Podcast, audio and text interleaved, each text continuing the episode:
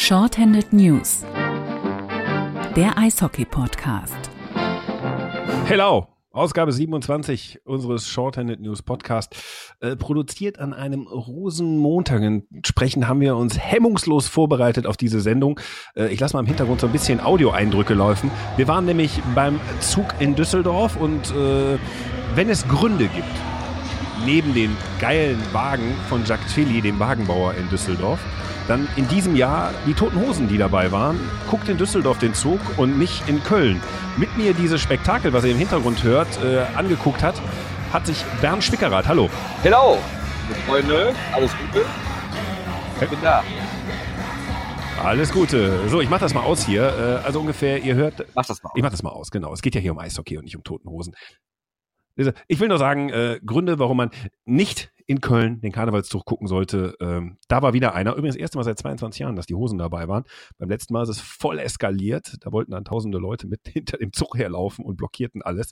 Diesmal haben sie das als Überraschung gemacht. War ein bisschen cleverer. Aber wir reden über Eishockey. Ja, und äh, hello, wir sind auch äh, ja D E L-frei. Insofern haben wir auch gute Laune. Kann natürlich auch daran liegen, dass unsere Biertheke, ein Foto haben wir davon auf Twitter, äh, heute bei Rosenmontag sehr gut im Einsatz war. Deshalb haben wir auch keinen Biertipp, weil Bier hatten wir vorhin, diverse Altbiere. Äh, oder Bernd? Ja, wir trinken jetzt Wasser. Das ist, glaube ich, auch eine gute Entscheidung für uns, für unseren Zustand und vor allen Dingen auch für die Hörer. Ja. So, dann wollen wir mal rangehen. Also wie gesagt, wir sind D E L-frei, ist die Deutsche Eishockey-Liga pausiert, weil Olympia ist gestartet und weil Olympia gestartet ist, äh, zumindest äh, die anderen Wettbewerbe am Mittwoch, also übermorgen von diesem Aufzeichnungsdatum aus gesehen, startet das Männer-Olympia-Turnier, das Frauen-Olympia-Turnier im Eishockey läuft ja schon. Und wir wollen so ein bisschen vorausgucken, äh, wer sind da die Favoriten, wer hat Chancen, wie sind die Chancen des deutschen Teams, wollen noch ein bisschen über den Modus reden, der auch sehr, sehr interessant ist. Und deshalb, Bernd, würde ich sagen, steigen wir direkt ein. Ja, Männer allgemein, ohne N H L-Spieler geht diese Diskussion wieder los. Ach, die blöde N H L, diese kommerzbeflissene N H L hat die Spieler nicht freigegeben. Das weltwichtigste Turnier, das ist nun mal Olympia im Eishockey, ist entwertet sportlich. Hat zumindest Rick Goldmann in einer Kolumne geschrieben, die Kapitalismus, wie hat er das genannt? Kapitalismus geile, oder ich, ich weiß es gar nicht mehr, hat ein ganz komisches Wort benutzt. Nee, irgendwas mit Kommerz war es. Kommerz, geile N H L hat das Olympiaturnier kaputt gemacht. Fanden wir ein bisschen lustig, weil wenn es eine größere Kommerzveranstaltung als die N H L gibt, dann ist es das, was das I O C veranstaltet. Insofern, da mussten wir ein bisschen lachen. Aber stimmt schon, das hat so ein bisschen durcheinander gekegelt, dass die N H L gesagt hat, nö, ähm, wenn wir nicht partizipieren können an der Show finanziell, dann kommen die nicht. Äh, die Teams sind jetzt anders. Pff, inwieweit hat es das Turnier durcheinander gekegelt? Oder sind es wieder die üblichen Favoriten, so nach dem Motto Russland, Kanada, U S A, Schweden, Finnland vielleicht? Ja, ich will mal lieber erstmal einen Schritt zurückgehen, weil genau wie du richtig gesagt hast, das Lustige ist ja, dass es, dass es das I O C wirklich geschafft hat, den schwarzen Peter in der öffentlichen Debatte komplett der N H L zuzuschieben. Und bevor äh, ich als zugegebenermaßen N H L-Sympathisant äh, wie jetzt in der falsche Richtung äh, verstanden werde, muss man ganz klar sagen, natürlich ist die N H L das zu einem ganz großen Teil mitschuld, weil ihre Besitzer, also die Teambesitzer der, der einunddreißig Vereine oder Mannschaften, ähm, haben ganz klar gesagt, nein, wir wollen das nicht und äh, das lohnt sich nicht für uns, weil wir wollen erstens nicht für drei Wochen hier alles zumachen und keine Spiele haben und wir wollen vor allen Dingen nicht das, was zweitausendvierzehn in Sotschi passiert ist, nämlich, dass sich so ein Topstar wie John Tavares von den New York Islanders da schwer verletzt und dann den Rest der Saison ausfällt. Das ist natürlich das Horrorszenario für alle Besitzer von N H L-Teams, dass sich ihre Spieler quasi, ohne dass sie eine finanzielle Kompensation dafür bekommen, dass die Spieler überhaupt bei einem anderen Turnier mitspielen und einer anderen Organisation, nämlich dem I O C, Geld bringen, dass die also ohne äh, ohne alles dafür spielen und sich dann auch noch dort verletzen und für die entscheidende Phase der Saison, sprich die letzten Wochen der Hauptrunde plus die Playoffs ausfallen. Das kann ich natürlich auch verstehen, dass die N H L-Teambesitzer da sagen, das wollen wir nicht und wir haben andere Aufgaben und wir bezahlen diese Leute, also sollen die auch für uns spielen. Alles gut, aber dass trotzdem mittlerweile die öffentliche Debatte auch selbst in Kanada selbst so läuft, dass die N H L komplett böse ist und das I O C ist komplett befreit, finde ich ein bisschen lachhaft. Weil natürlich äh, kann ich aus N H L-Sicht verstehen, dass sie sagen, hör mal, wenn ihr unsere Zirkuspferde haben wollt für euren Zirkus, dann gebt uns Geld dafür.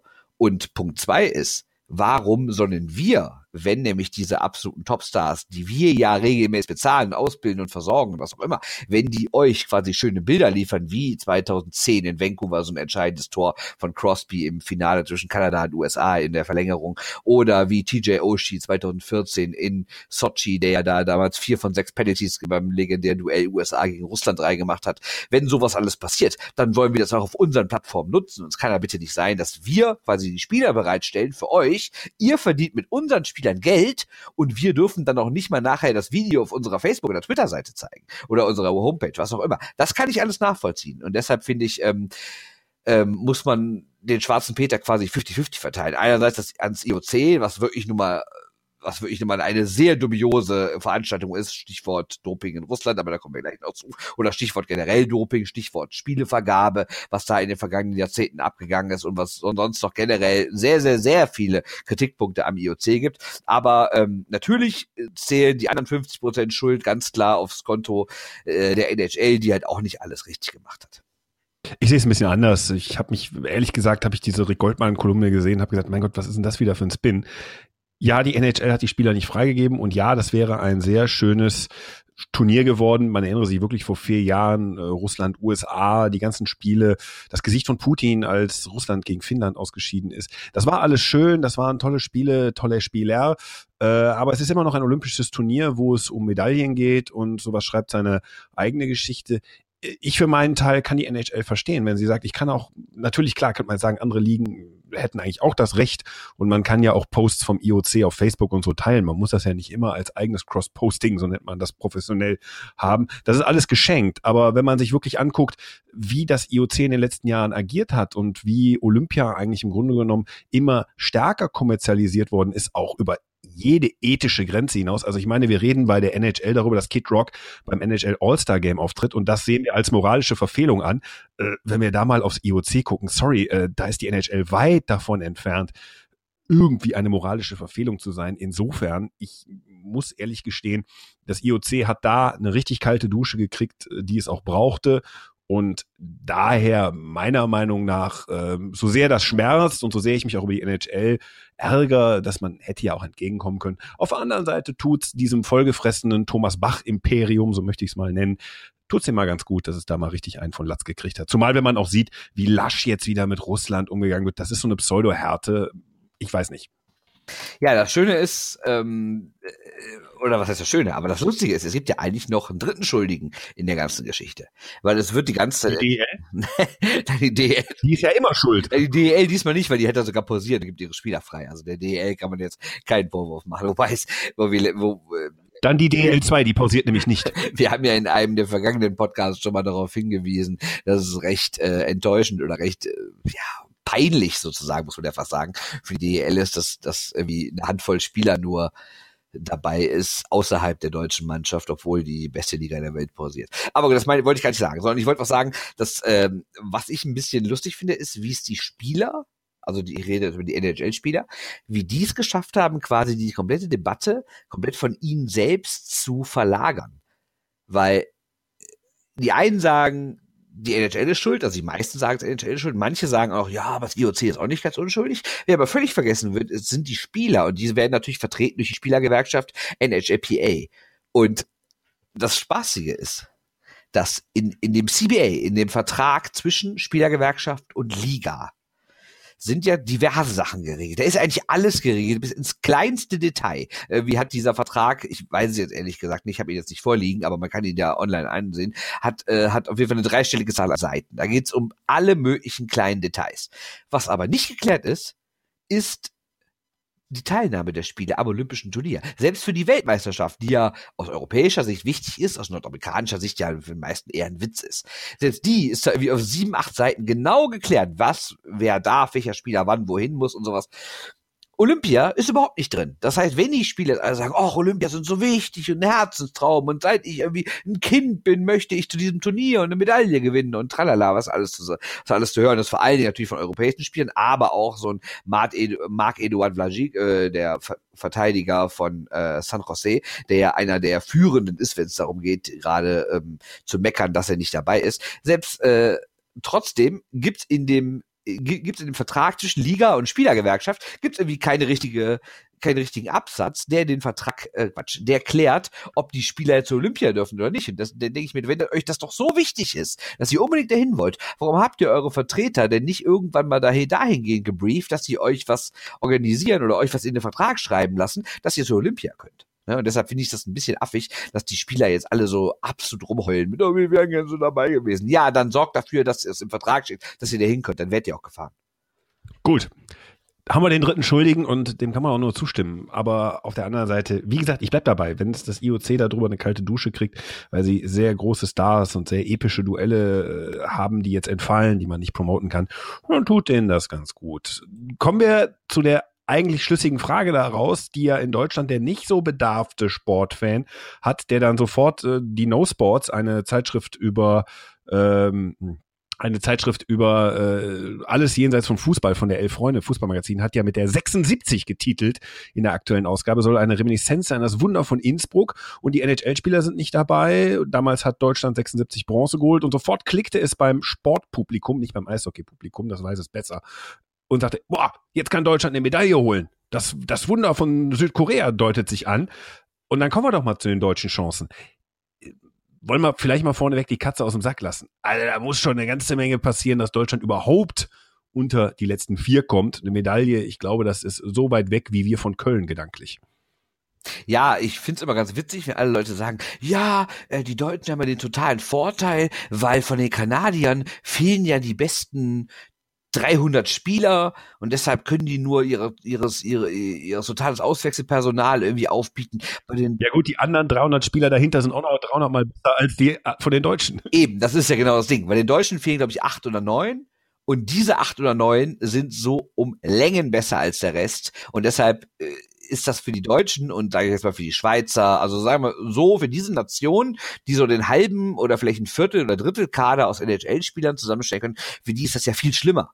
Weil die Kanadier, die Amerikaner, die Schweden, die Finnen, die Russen, die können ja trotzdem aus so einem riesen Pool an guten Leuten schöpfen, dass dass das für die natürlich auch schlimm ist im Verhältnis zu ihrer eigentlichen Leistungsstärke. Im Verhältnis zur Leistungsstärke der Mannschaften, die nicht so gut sind, ist der Unterschied trotzdem mindestens genauso groß. Also, um es darzustellen, die Deutschen spielen in einer Gruppe mit den drei nordischen Teams, Schweden, Finnland, Norwegen.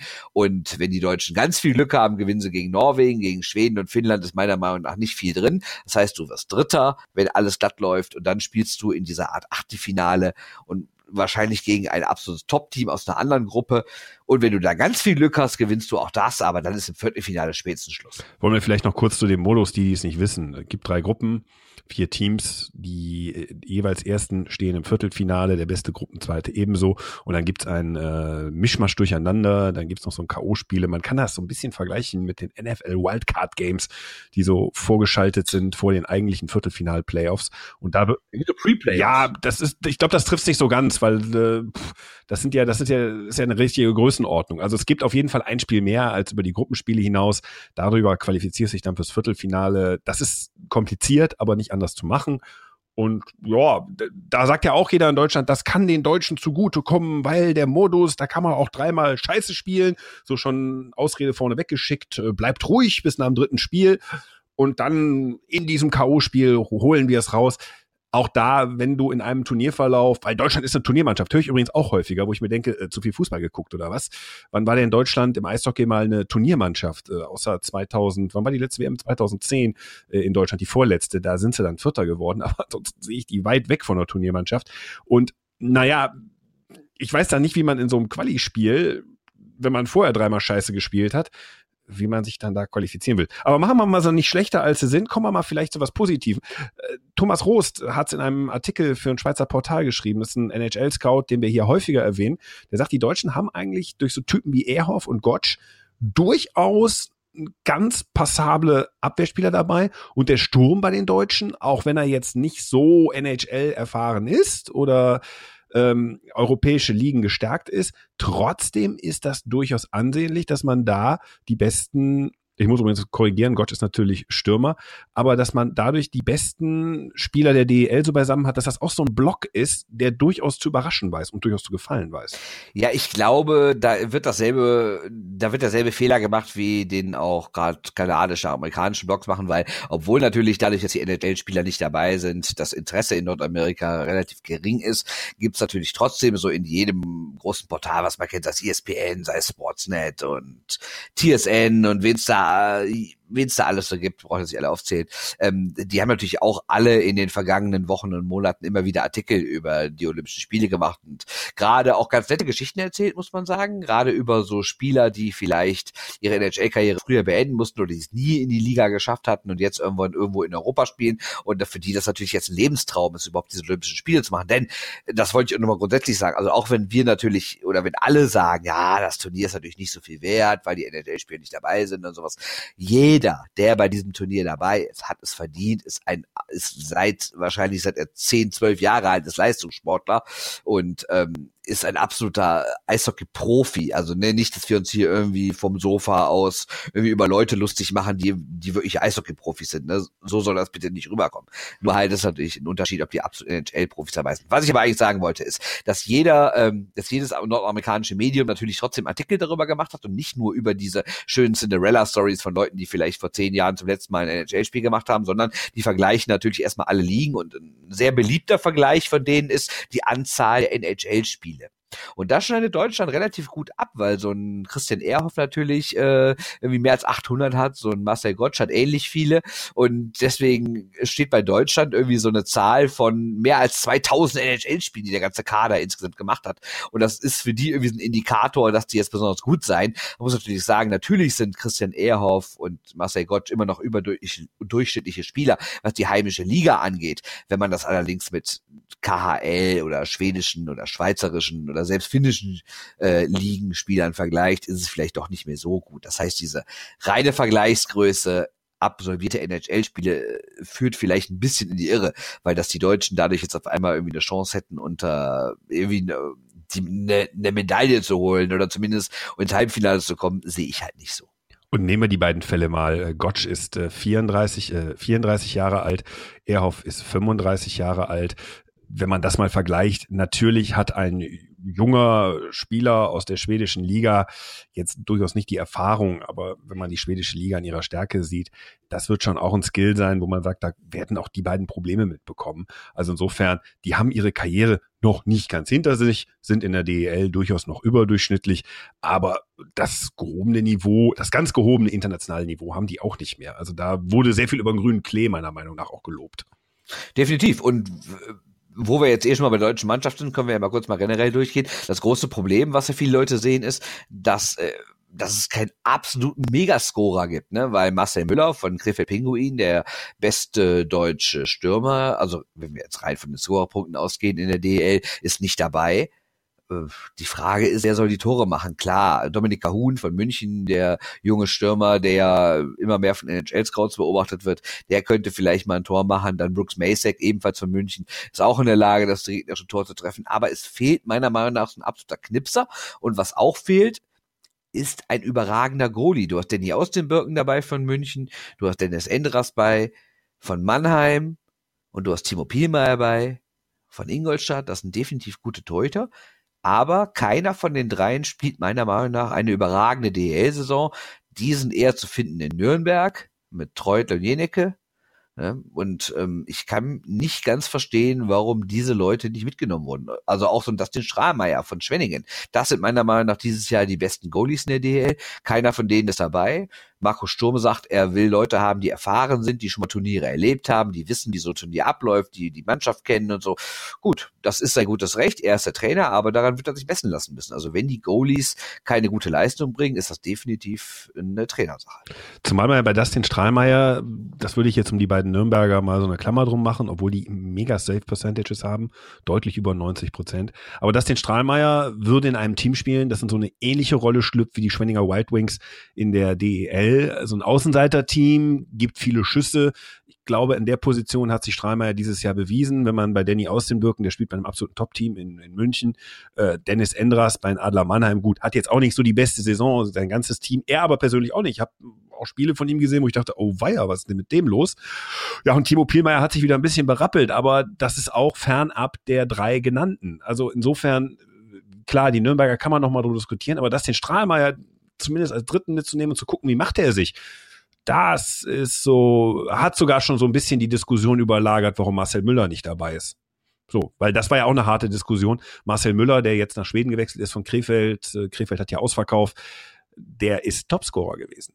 Also jetzt nicht irgendwer in der deutschen Eishockeyliga. Und wenn man da so ein paar andere Namen anguckt, die damit im Kader sind, dann muss man schon die Frage stellen, warum sind die dabei und der nicht?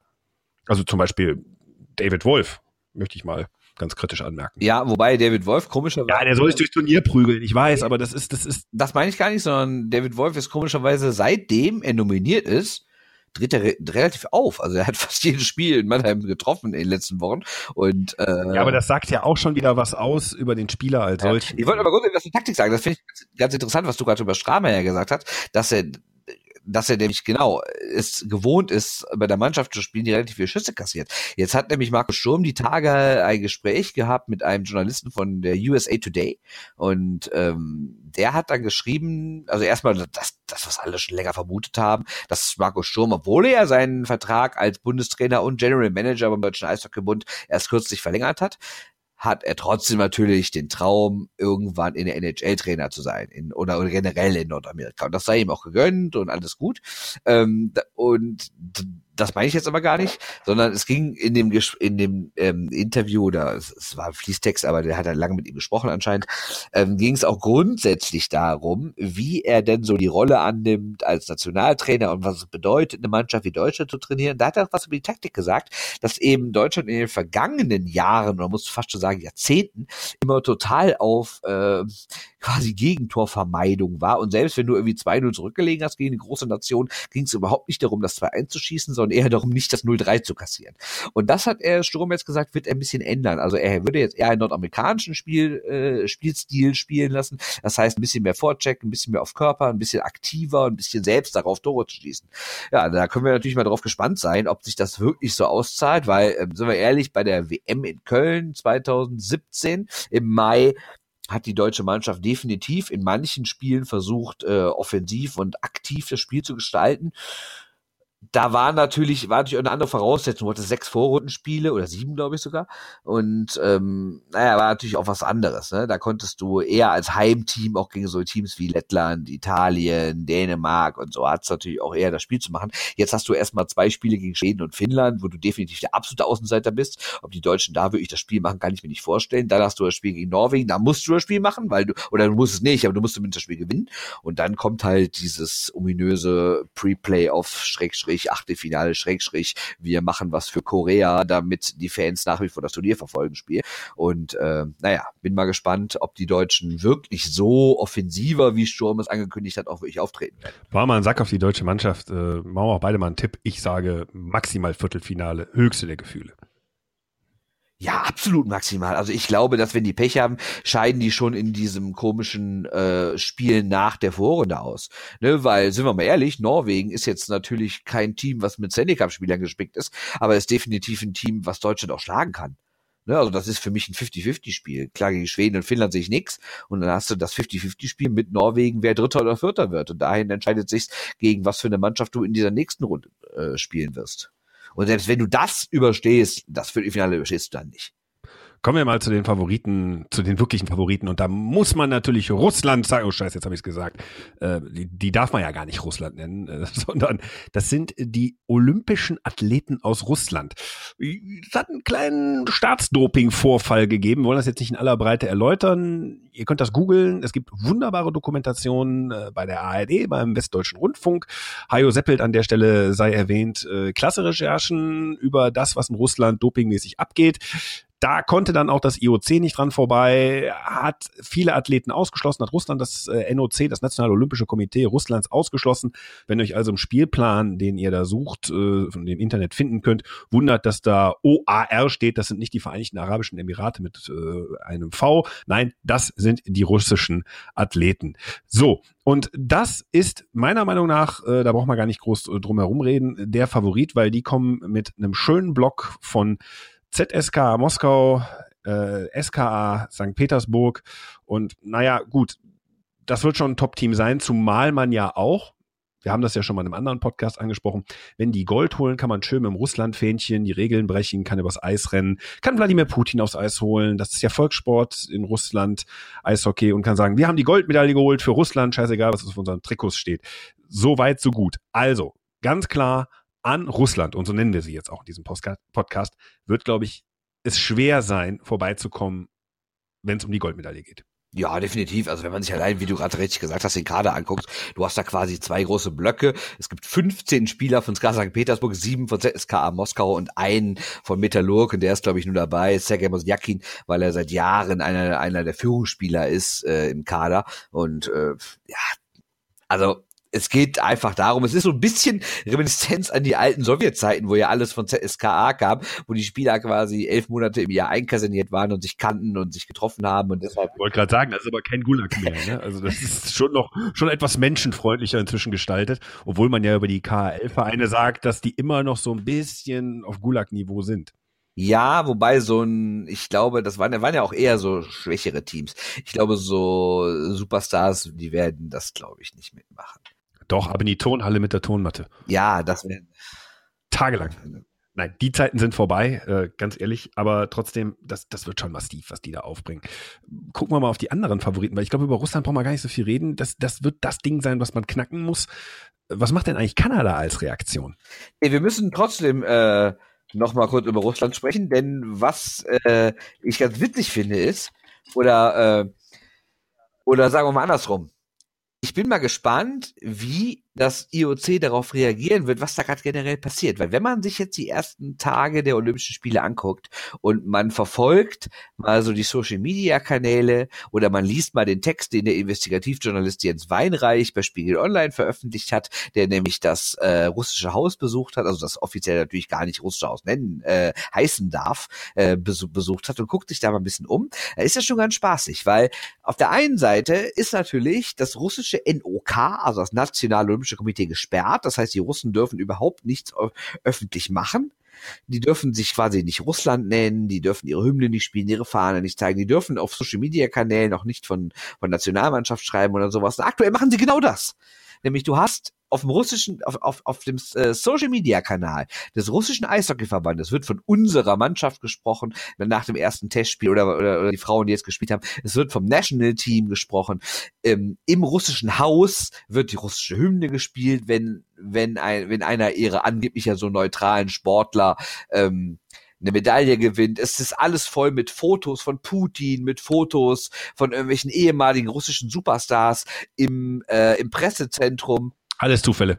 Alles total super. Im, Presse- kann, kann, kann Im Pressezentrum werden irgendwelche Sprüche wie Fuck WADA, also Welt-Anti-Doping-Agentur, und Fuck U S A an die Wände gemalt und sowas. Also es ist schon wirklich, äh, es ist schon spannend zu sehen, wie die russische Delegation, und da zähle ich jetzt sogar mal wirklich die Journalisten hinzu, weil die nämlich überhaupt nicht ihre Rolle einnehmen als kritische Beobachter, sondern die quasi äh, total auf Startlinie sind und nur die eigene Mannschaft anfeuern. Und was Ähnliches habe ich ja bei der Eishockey-W M erlebt, habe ich ja schon mal erzählt, dass die russischen Journalisten sich irgendwie nicht halt eben als als neutrale Beobachter definieren, sondern als quasi Vertreter der russischen Mannschaft, die der Öffentlichkeit, sei es weltweit oder vor allen Dingen nach innen, nach Russland, einfach von den Heldentaten ihrer Sportler erzählen. Das war ganz kurios, als ich damals mal über die Krise der K H L mit jemandem reden wollte und nämlich genau das vorhergesagt habe, was ja jetzt eingetroffen ist, dass nämlich Mannschaften wie S K A Sankt Petersburg, S K A Moskau quasi alles dominieren und die K H L so eine Two, so ein Two-Horse-Race wird. Ähm, Da waren die alle ganz verstört und nein, du darfst mich nicht zitieren, du darfst meinen Namen nicht nennen und äh, ich, ich darf dir das nicht erzählen. Und, also es war ganz, ganz komisch. Und jetzt versucht halt die ganze russische Delegation wieder quasi diesen Bann irgendwie zu umgehen, indem sie halt die Hymne spielen, die Fahnen schwenken, von unser Team reden und sowas. Und ich bin mal gespannt, ob das I O C da irgendwann mal sagen wird, hör mal Leute, so geht das nicht, ne? Aber so wie man Herrn Bach als Putin-Freund und sonstige Menschen im I O C, die ja alles dafür tun, dass es den Russen gut geht, ähm, kennt, wird sich das halt nicht mehr ändern. Aber jetzt trotzdem.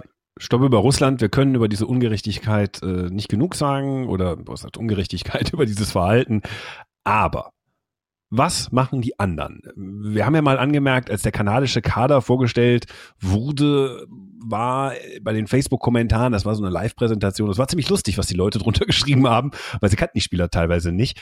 Trotzdem bleiben wir doch mal bei den wirklichen Standardgegnern der internationalen Athleten aus, nee, der Athleten, der olympischen Athleten aus Russland. So heißt es jetzt korrekt. Jetzt habe ich es aber auch.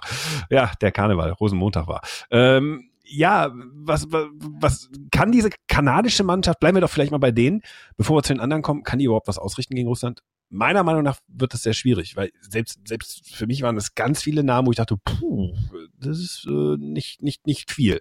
Also ich glaube auch, dass es ganz schwer wird. Ich glaube ich glaube aber trotzdem, dass die Kanadier äh, definitiv ein Medaillenkandidat sind und eventuell sogar Gold holen können. Was man den Kanadiern, also was man quasi nicht vergessen darf, das ist jetzt nicht so eine Mannschaft, wie man sie in den vergangenen Jahrzehnten auch mal von den U S A gesehen hat, die irgendwie aus College-Spielern oder sowas besteht.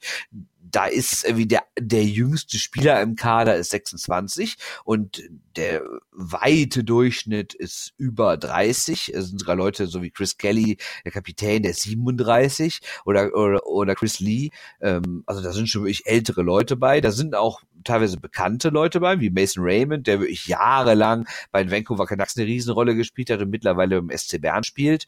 Äh, das sind eins der schnellsten Skater der N H L. Genau. Da sind, also, da, da sind diverse äh, Ex-N H L-Spieler bei, die man halt auch wirklich kennt, sei es äh, Rob Klinkhammer, sei es Maxim Lapierre, sei es Derek Roy, äh, Wojtek Wolski, also da sind nun wirklich, oder, oder im Tor auch, ne, mit Ben Scrivens, der ja wirklich auch teilweise mein erster Torwart war in der N H L, also da sind schon Leute bei, die heute nicht mehr N H L-Ansprüchen genügen, aber die auf jeden Fall sehr erfahren sind, die denen taktisch nichts vormachen kann, die vom Körperlichen her mitgehen können, die das Tempo mitgehen können, die wahrscheinlich technisch und taktisch, äh, nicht taktisch, die technisch wahrscheinlich schlechter sind als der Rest, aber ich glaube, mit ihrer Disziplin und wenn die nicht unbedingt blind nach vorne rennen, ist es auf jeden Fall eine Mannschaft, die ins Finale kommen kann und die auch an einem guten Tag Russland schlagen kann. Reden wir doch mal über die U S A als nächsten, bevor wir dann wirklich mal zu den nordischen Mannschaften kommen, weil da habe ich eine ganz interessante These, die ich dir gleich von die Nase bretter, aber kommen wir mal zu den U S A.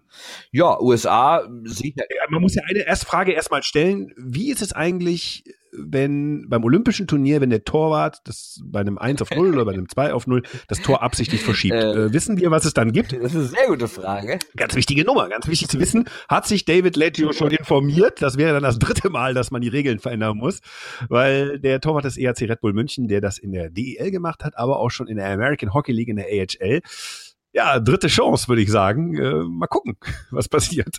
Der ist dabei für die U S A. Ja, ich glaube aber nicht, dass er von Anfang an spielen wird. Ich kann mir vorstellen, dass Maxwell oder Sportsky spielen werden. Aber Leggio ist, aber ich meine, sind wir mal ehrlich, Leggio spielt in der D E L, auch wenn er nicht immer Nummer eins ist. Das, das ist ja so ein Wechselspiel mit Danny aus den Birken. Und im vergangenen Playoff letztes Jahr war ja zum Beispiel komplett äh, ähm, aus den Birken im Tor. Trotzdem ist Leggio ein guter Mann. Also auch, auch, also auch die Amerikaner, die U S-Amerikaner, die werden eine ganz gute Mannschaft aufs Eis stellen. Ne? Da ist James Wisniewski, der ja mittlerweile in Kassel spielt und man weiß, wo er nächstes Jahr spielt. Aber so ein Mann wie Brian Gionta hat auch jahrelang N H L gespielt. Also da gibt's schon wirklich Leute. Klar, das ist jetzt nicht alles absolut Premium. Ich sehe die auch deutlich schlechter als die Kanadier und entsprechend noch schlechter als die, äh, als die Russen. Aber auch das ist eine Mannschaft, mit denen musst du immer rechnen. Und gerade in diesem komischen Turnier, wo ja keine Mannschaft bis auf die Russen wirklich eingespielt ist, weißt du nie, wie es ausgeht. Ne? Also die Kanadier, äh, Quatsch, die Amerikaner sind für mich auch ein klassischer Medaillenkandidat. Jetzt mal zu den Mannschaften, die starke Ligen haben, denn das ist meine These, weil ich glaube, die haben eigentlich so den größten Fundus, aus dem sie auswählen können, die starke heimische Ligen haben und noch ein paar sehr gute Spieler in der K H L haben. Nennen wir mal Schweden, nennen wir mal Finnland. Große Klammer um die Schweiz und Tschechien noch. Aber erstmal mit dem Fokus auf Schweden und Finnland. Die haben beide sehr gute Ligen.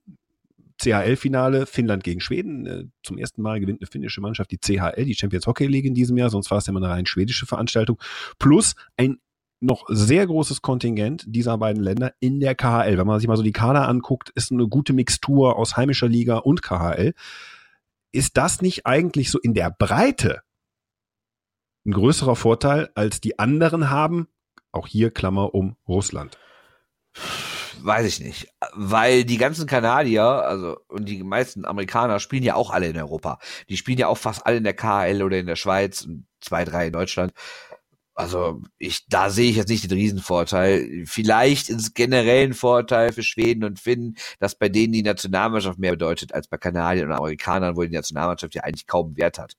Das könnte vielleicht ein Vorteil sein. Sonst glaube ich, klar, mit den Schweden ist auch zu rechnen. Also eigentlich ist es, kurioserweise sind quasi dieselben Teams, die auch mit N H L-Stars Favoriten wären, sind auch jetzt Favoriten. Klar kann man über die Rolle streiten, über die einzelne, weil Russland wäre, wenn alle dabei wären, eher so ein Bronzekandidat. Jetzt ist es halt ein klarer Goldkandidat.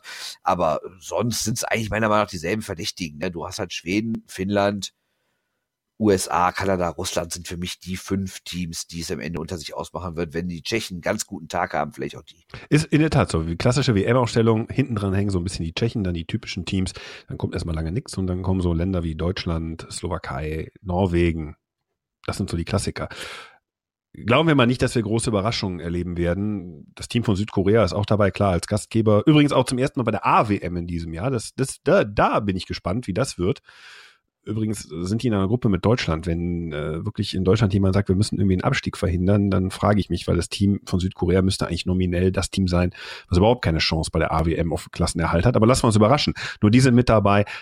Im Grunde genommen haben wir hier ein Turnier vorliegen, wo man sagt, es wird so laufen wie bei einer A W M. Es gibt die vier Nationen, die vorne weg gehen werden. Hinten dran vielleicht ein Fünfter oder ein Sechster, der das ein bisschen aufmischen kann. Aber das war's auch. Genau. Äh, zu Schweden muss natürlich noch zu sagen, dass unser Podcast-Liebling Rasmus Dahlin dabei ist. Definitiv. Also der wird Nummer eins gedraftet in diesem Sommer in der N H L und hat eine Riesenrolle gespielt, schon bei der U zwanzig W M kürzlich und ist auch bei den Olympischen. Was machst du eigentlich, wenn er zu so einem Team wie Philadelphia geht, so was du so richtig magst? Ach, ich meine, ich hasse ja so gut wie alle Teams, deswegen. Ich wollte diesen Satz einfach nur noch mal von dir hören, dass du so gut wie alle Teams hast. Da sehe ich darüber hinweg. Es gibt ja ganz viele Spieler, die kann ich sehr gut leiden und ich spiele bei Teams, die ich absolut beschissen finde. Deshalb passt das schon. Keine Sorge. Ja, also, legen wir uns mal fest. Machen wir mal einen Tipp. Gold, Silber, Bronze. Sag mal. Gold, O A R, Olympic Athlete of Russia, mit, und das kündige ich auch schon an, das haben wir ja bei Twitter schon vor Monaten angekündigt, ähm, wenn die äh, O A R den Titel holen, wird eine russische Fahne wie von Geisterhand auf dem Eis auftauchen. Und vielleicht sogar wird der gute Wladimir Wladimirovich Putin drei Wochen vor der Präsidentenwahl in Russland wie von Geisterhand ebenfalls in der Kabine auftauchen. Und ein tolles Foto wird entstehen zwischen Herrn Putin und der Mannschaft in der Kabine mit der russischen Fahne und den Goldmedaillen. Also Russland holt Gold, äh, Silber holt meiner Meinung nach Kanada. Die werden es irgendwie ins Finale schaffen. Bronze geht an Schweden. Was sagst du? Schweden Gold, Russland Silber, ja, noch lachst du. Und hm, Kanada Bronze. Bei Schweden, du hast den Rasmus Dahlin-Faktor gesagt und es gibt so, so, so, so Momente. So der Kollege ist siebzehn, ne, ist klar. Ja, ist, ne? Ja, also ist ja egal. Du siehst ja, wie der in der, in der in der schwedischen Liga dann teilweise da hinten durchrennt. Und ich, ich, ich glaube. Ja, ja, aber stopp, stopp, stopp, stopp, stopp, stopp. Guck mal bitte die Russen. Ja, Kovalchuk, dazu. Gusev, Mosjakin, Pipperdorf. Also die haben wirklich absolute erfahrene Weltklasse-Spieler. Frag doch mal in Russland, wie sie vor vier Jahren gegen Finnland verloren haben. Das kann die dir auch nicht erklären. Ja, das war aber auch ein Heimturnier und da war vielleicht der so, Druck zu groß. Weil die bei Finnland, ja, nein, nein, nein, nein, stopp. Finnland kam mit einer sehr, sehr jungen Mannschaft, wo Spieler in Europa waren und ganz ehrlich, da haben die im Leben nicht mit gerechnet. Sorry. Nee, da sind die aber auch anders aufgetreten. Da waren die auch, es ging um, es war ein Heimturnier und so, jetzt sind sie natürlich auch Favorit und es ist ein großer Druck auf dieser Mannschaft, aber ich glaube, dass die Stimmung eine grundsätzlich andere ist, als bei Olympischen Spielen, die in der Heimat stattfinden. Warum, warum soll das anders sein? Ich meine, klar, es gab das T J Oshie-Ding, das ist äh, in die Hose gelaufen, da war schon schlechte Stimmung, da habe ich schon gedacht, oh, die spielen das nächste Spiel alle nicht mehr. Äh, wenn sie nicht alle einen N H L-Vertrag hätten, würden sie sofort abgeholt werden. Ähm, dann, dann, dann haben sie das Turnier wirklich rumgegurkt und, und wer weiß, ein, ein fieses Spiel dazwischen, direkt so, oh, jetzt geht das wieder los in, äh, zu Hause und dann läuft's wieder nicht. Und nochmal, so eine junge Mannschaft mit einem jungen Spirit, wo Spieler überraschen können, natürlich ist Dahlin jetzt auch keine Überraschung mehr, aber das kann durchaus ein Punkt sein, wo man sagt, so eine Mannschaft kann was reißen.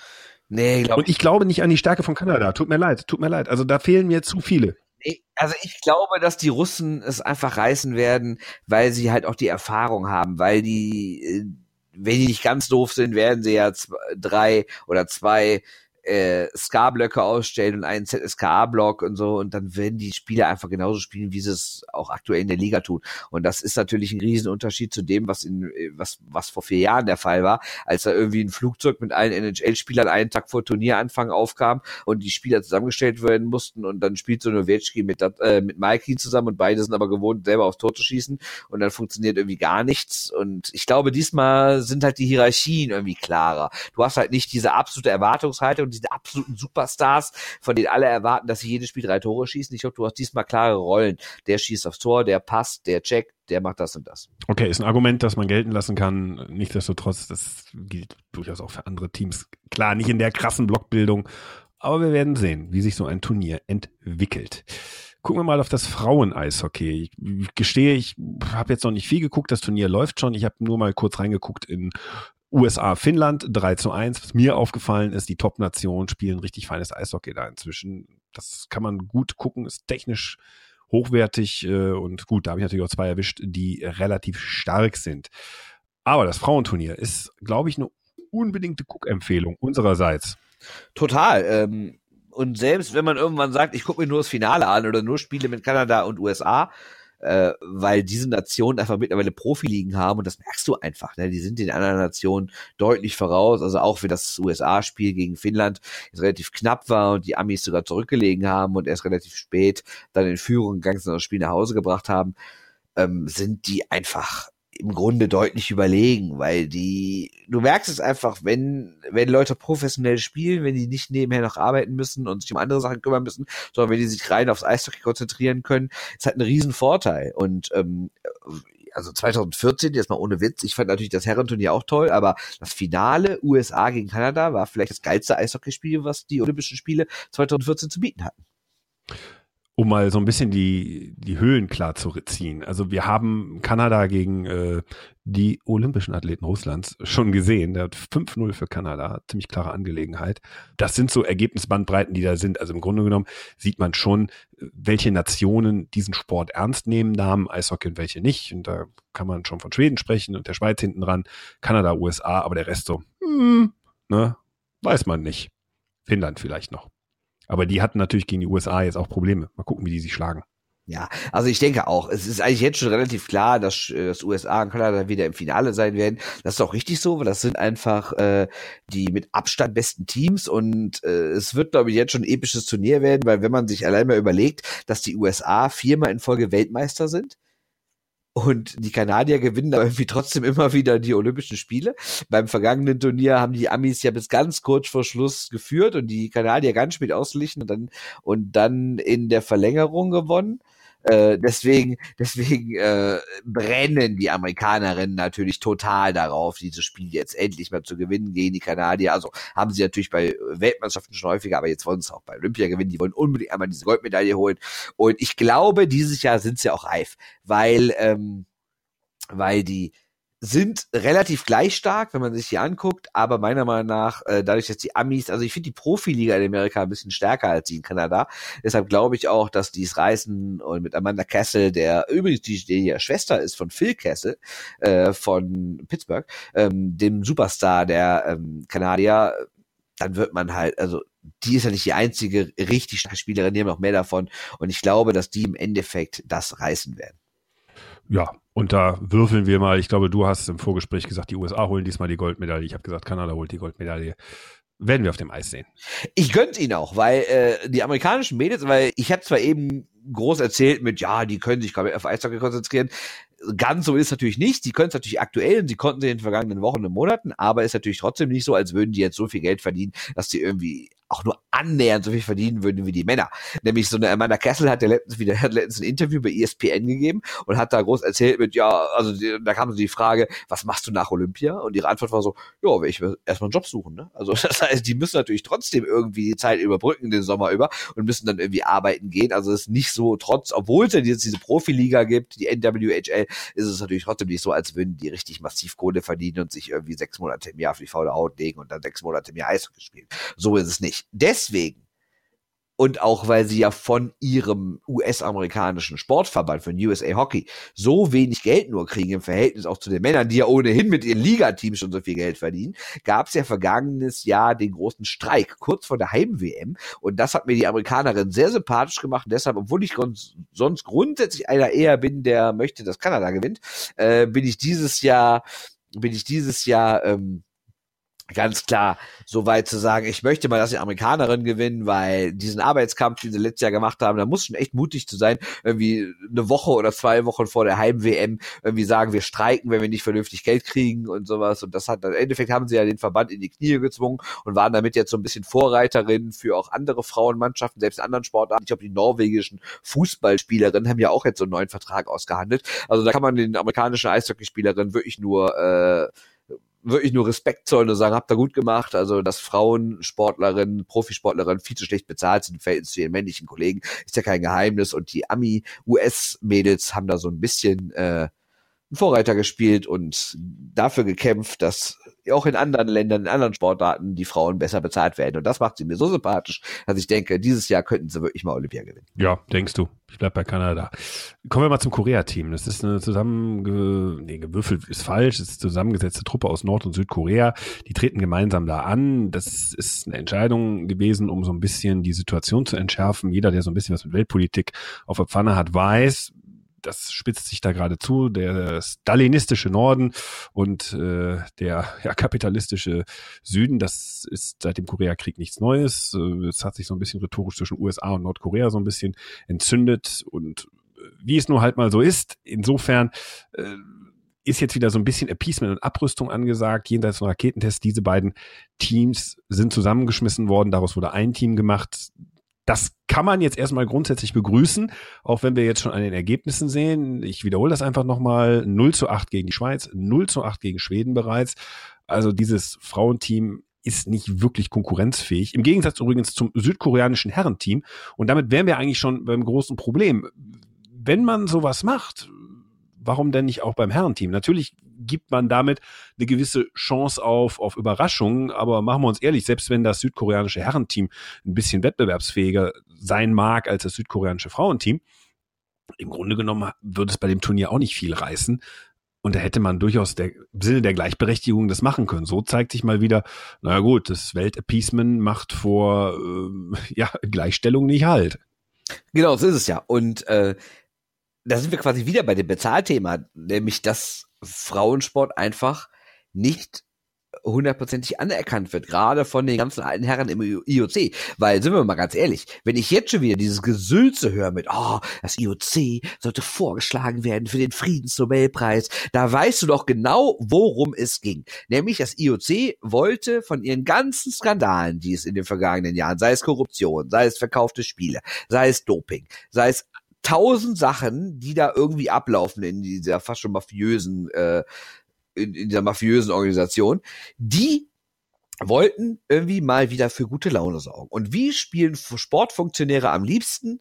Nämlich die Karte, wir sind für Frieden, wir schaffen es, verfeindete Nationen an einen Tisch zu bringen, dass sich die Hand geben. Das kennen wir von der FIFA, die dann gerne mal irgendwie so ein Handschlagfoto organisiert zwischen dem Vertreter von Israel und Palästina. Und das kennen wir jetzt vom I O C, das irgendwie so Geschichten macht zwischen Nord- und Südkorea. Und im Grunde genommen, wie du richtig sagst, kann man das begrüßen und sagen, toll, wenn der Sport wirklich mal in der Lage wäre, Brücken zu überwinden, die die reine Diplomatie und Politik sonst nicht überwindet. Und äh, das wäre das wär ja grundsätzlich eine schöne Sache. Aber es stinkt. Die ganze Sache stinkt. Denn es geht wirklich nur darum, dass das I O C sich als Friedensengel feiern kann. Gerade vorweg Thomas Bach, der I O C-Chef.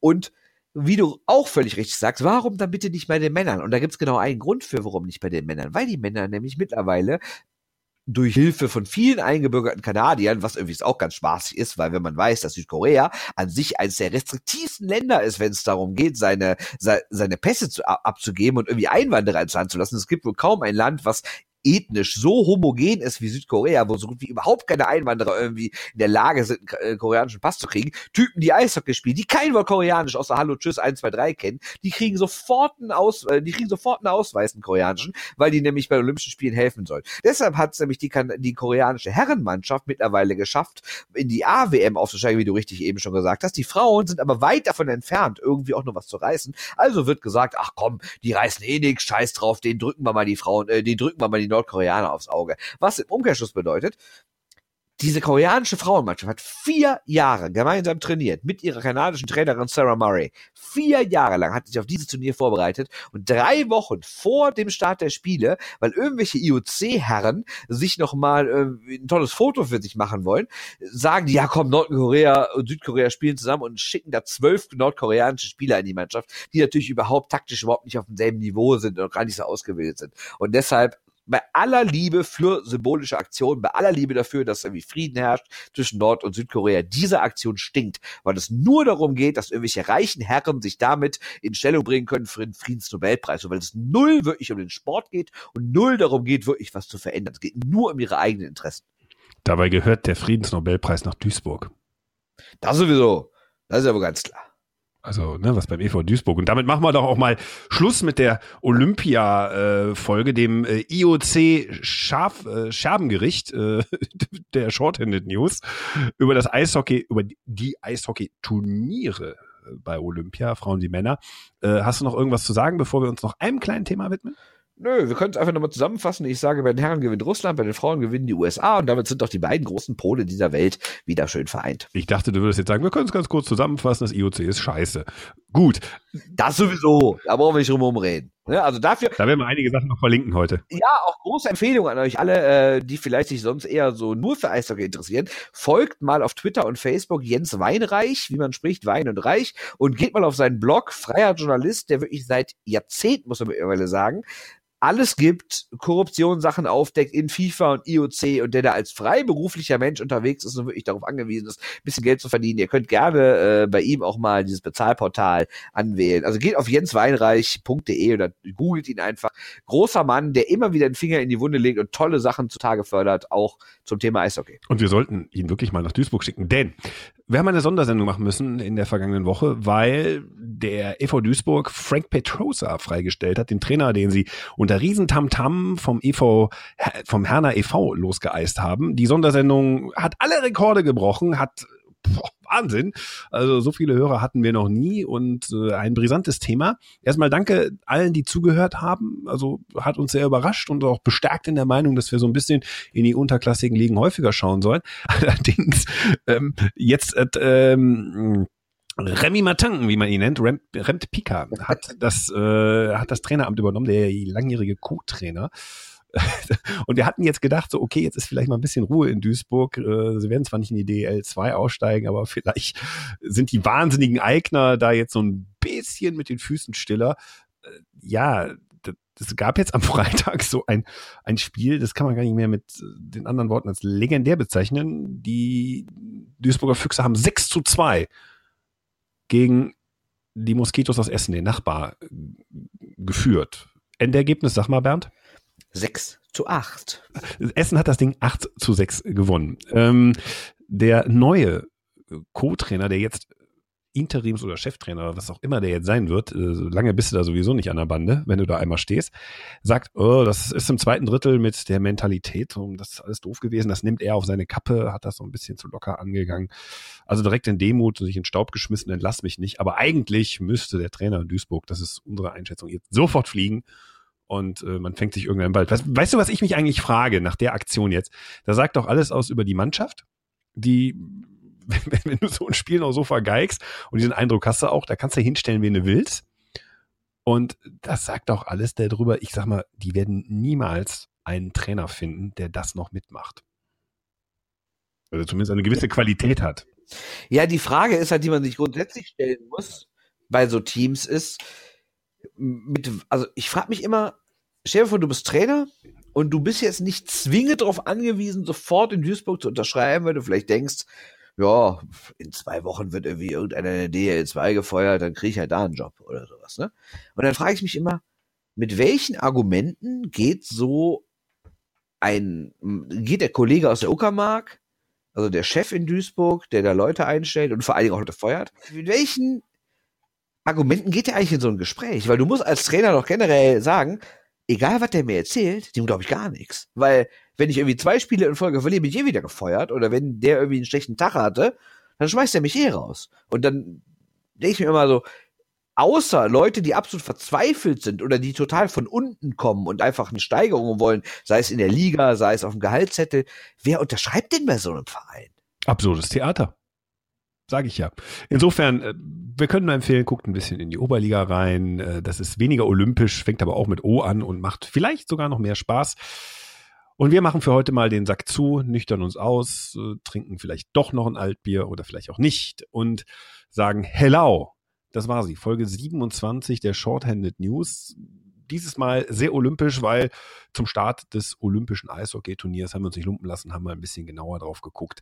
Ab nächster Woche geht es wieder um die Deutsche Eishockey-Liga. Am Samstag steht ja noch das große Daniel Kreuzer-Abschiedsspiel an. Da werden wir mit D E G-Fantheke auflaufen, mobiler Fantheke. Die haben wir heute üppigst geprüft am Rosenmontag. Und ja, dann werden wir wieder über die Deutsche Eishockey-Liga reden, schauen so ein bisschen auf das, was sich da jetzt tut. Werden natürlich auch über das Olympische Turnier reden, weil dann haben ja schon einige Spiele stattgefunden, im Gegensatz zu jetzt, wo das Turnier ja erst sehr spät startet in diesem olympischen Verlauf. Und ja, bleibt uns gewogen, hört uns auch weiterhin. Wir sagen hello. Mein Name ist Christoph Ulrich, bei mir war Bernd Spickerath. Hello. Hast du dich jetzt wieder trocken geredet? Alles trocken, alles wunderbar. Alles trocken im Hals und äh, am Samstag weiter, immer weiter. Wir werden weiter marschieren. Ah nee, das ist, äh, macht eigentlich Belgien. Oh, da bin ich mal sehr gespannt, ne? Herr Pellegrim steht ja immer noch auf der Liste der Spieler, die am Samstag bei dem Daniel Kreuzer Abschiedsspiel, in der, ich betone, ausverkauften Bremenstraße auflaufen werden. Also das wird ein absolutes Highlight, diesen alten Tempel nochmal ausverkauft zu erleben. Und ich freue mich schon sehr aufs Altbelied und auf sonstige Gesänge. Das Spiel wird wahrscheinlich, wie alle diese prominenten Spiele, ein bisschen langsam und entsprechend irgendwann ein bisschen unspannend werden, aber ich hoffe auf eine gute Stimmung. Aber was ich eigentlich sagen wollte, Herr Pellegrim steht ja immer noch in dieser Liste. Bin mal gespannt, ob er da aufläuft und wenn er aufläuft, wie er von den Fans empfangen wird. Gar nicht, weil der wird nicht kommen. So. Bis jetzt hat er nicht abgesagt, wie ich hörte. Dann soll er mal kommen, dann können wir diskutieren. Okay, machen wir. Machen wir. Und ihr, seid uns gewogen, liked uns auf Facebook, liked uns auf Twitter, folgt uns bei Instagram. Lest unseren Blog. Da schreibst du noch was für, ne? Mhm. Mhm. Da schreibe ich noch was für. Und kommt die Woche. Findet uns in allen Dingen gut und folgt uns auch bei Soundcloud. Das war der Shorthanded News Podcast, Ausgabe siebenundzwanzig, diesmal mit einer I O C-Olympischen Sondersendung zu den Eishockey-Turnieren in Südkorea. Wir hören uns nächste Woche wieder oder wer weiß, was in Duisburg passiert. Diese Woche vielleicht wieder mit einer Sondersendung. Malet gut. Ciao. Tschö. Shorthanded News, der Eishockey-Podcast.